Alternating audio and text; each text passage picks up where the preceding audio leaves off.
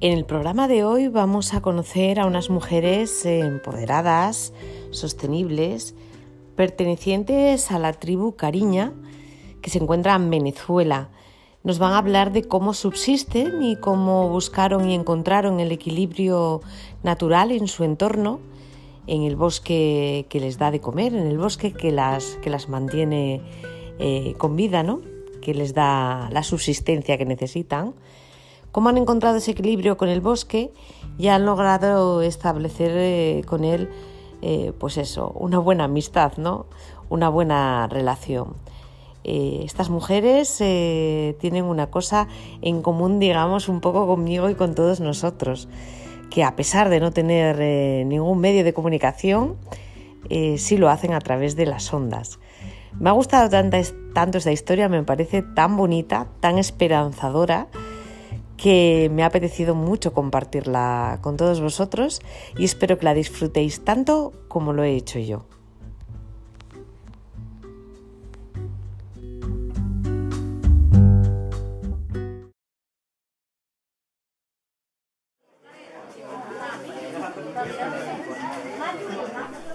Es por la mañana temprano en la Reserva Forestal de Imataca, en el sureste de Venezuela. El aire es denso y húmedo, con un toque a humo del fuego de anoche. Cristina Briseño raya la mandioca, un tubérculo originario de América Latina y el Caribe. Lo exprimimos, después lo dejamos hasta el otro día. Luego muele la raíz hasta convertirla en harina. Después el otro día vamos a buscar leña, lo traemos para el budal, ahí es que nosotros hacemos casabe. El casabe o pan de casabe es un panqueque plano y circular mejor día a veces nosotros hacemos 20 y a veces hacemos 15 y así. También conocida como yuca, la mandioca es rica en energía y es un alimento básico para los indígenas cariña. También es tolerante a las sequías y fácil de cultivar. Las mujeres son las que encargan de eso yo, será yo, será yo, será yo, será yo, será yo, será yo Naruki Maraya, será yo Naruki Maraya, será yo, será yo. Hasta hace poco, las mujeres cariña no estaban incluidas en ninguna toma de decisiones, explica Cecilia Rivas, la líder indígena, conocida como capitana general. El empoderado eran los hombres, pues, que no permitían que eran como las mujeres no tenían capacidad de tener ser capitana. Entonces se propuso cambiarlo. En 2013, Cecilia se convirtió en la primera mujer elegida para liderar su comunidad, marcando un gran cambio. Los Cariña tenían cosechas limitadas y una fuente de ingresos inestable. Cecilia decidió priorizar la mejora de las condiciones de vida y el empoderamiento de sus hermanas indígenas. Bueno, me eligieron porque yo era una mujer que me gustaba resolver los problemas de las comunidades de, las hermanas indígenas. Unos 2.000 cariña viven en la reserva forestal de Imataca, compartiéndola con jaguares, tapires, ciervos, monos aulladores y águilas arpías. El bosque para ellos es su casa, esa es su casa, su hábitat, donde viven, donde se refugian. Cuidan el bosque y a cambio reciben los recursos que necesitan para sobrevivir. Vivimos, dejamos que crezca esta planta y volvemos otra vez en 10 años, pero vivimos sin destruir nuestra hábitat. Pero décadas de actividad minera y deforestación han degradado el bosque y destruido hábitats, poniendo en peligro de extinción a docenas de animales y árboles. En 2020, el gobierno venezolano reconoció el bosque de Imataca como territorio de los Cariña, otorgándoles 7.000 hectáreas de bosque para comanejarlo. Entonces nosotros, como indígenas, queremos superar, cuidar nuestro bosque. Eso es lo que queremos nosotros.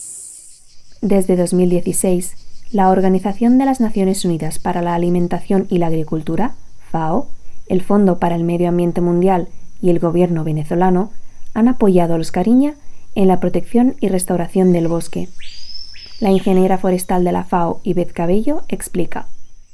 El tercer componente del proyecto tiene que ver con, eh, digamos, la recuperación de áreas degradadas y todo lo que significan los proyectos agroforestales y de fortalecimiento de, este, digamos, el tema de las plantaciones, la agroforestería, la forestería análoga, que son tres de los elementos que, eh, digamos, se vinculan a todo el tema de la recuperación de áreas.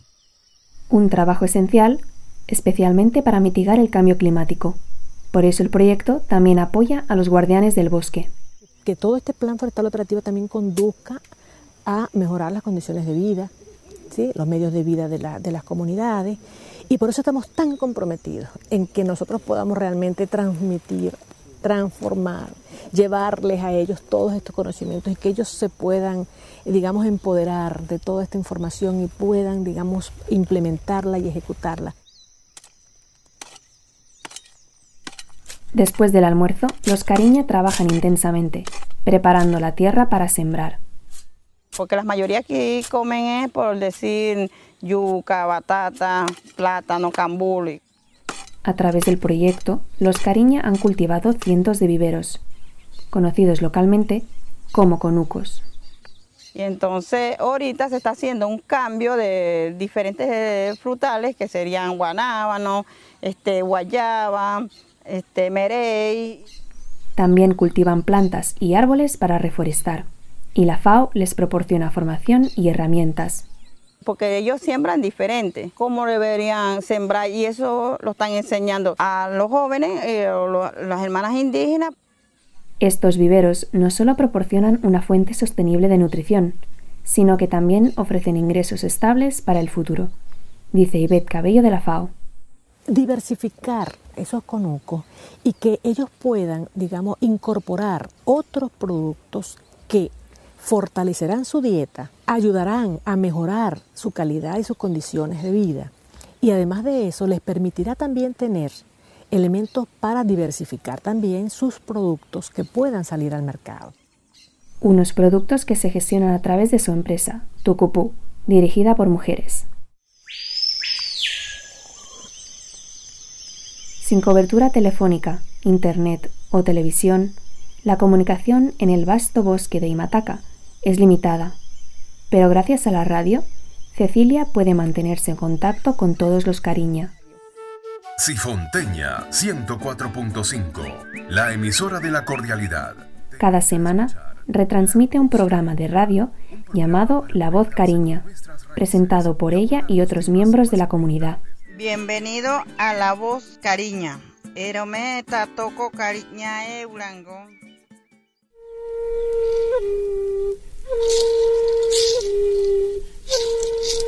De este proyecto dijimos, bueno, vamos a hacer a nuestra manera, pues. Y eso es justo lo que hicieron los Cariña.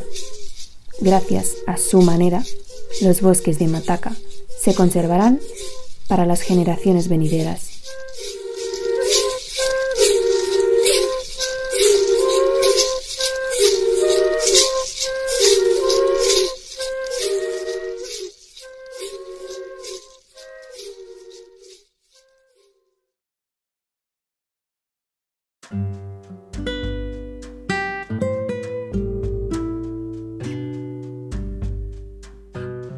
Espero que os haya gustado y lo hayáis disfrutado solo un poco, al menos no, si no tanto como, como lo he disfrutado yo, ¿no? Y que os haya entretenido mucho esta grabación, porque además resulta muy amena y te mete mucho en situación, ¿no? Em, a mí, ya os digo, me ha encantado, me ha parecido una lección, una inspiración eh, para, para, todos nosotros, para, para toda Europa y para todo el mundo, ¿no? De que cuando algo se quiere hacer bien, se puede hacer bien independientemente de dónde se esté y de las complicaciones que pueda haber. Paso a paso eh, se puede avanzar mucho y esto yo creo que, lo demuestra ¿no? para todos nosotros, para nuestras empresas, para nuestra vida personal, eh, toda una lección, una lección. Encantada de teneros aquí y ya sabéis, eh, estamos en redes sociales, podéis seguir este podcast para saber eh, cuándo lanzamos un nuevo episodio y de todas formas creamos esa comunidad donde también nos encanta escucharos y saber eh, qué opináis, qué consejos, qué historias conocéis y os gustaría que trajéramos a este podcast. Todo el contenido que queráis aportar será siempre bienvenido. Un saludo, un beso de la que os habla, Belén Loredo.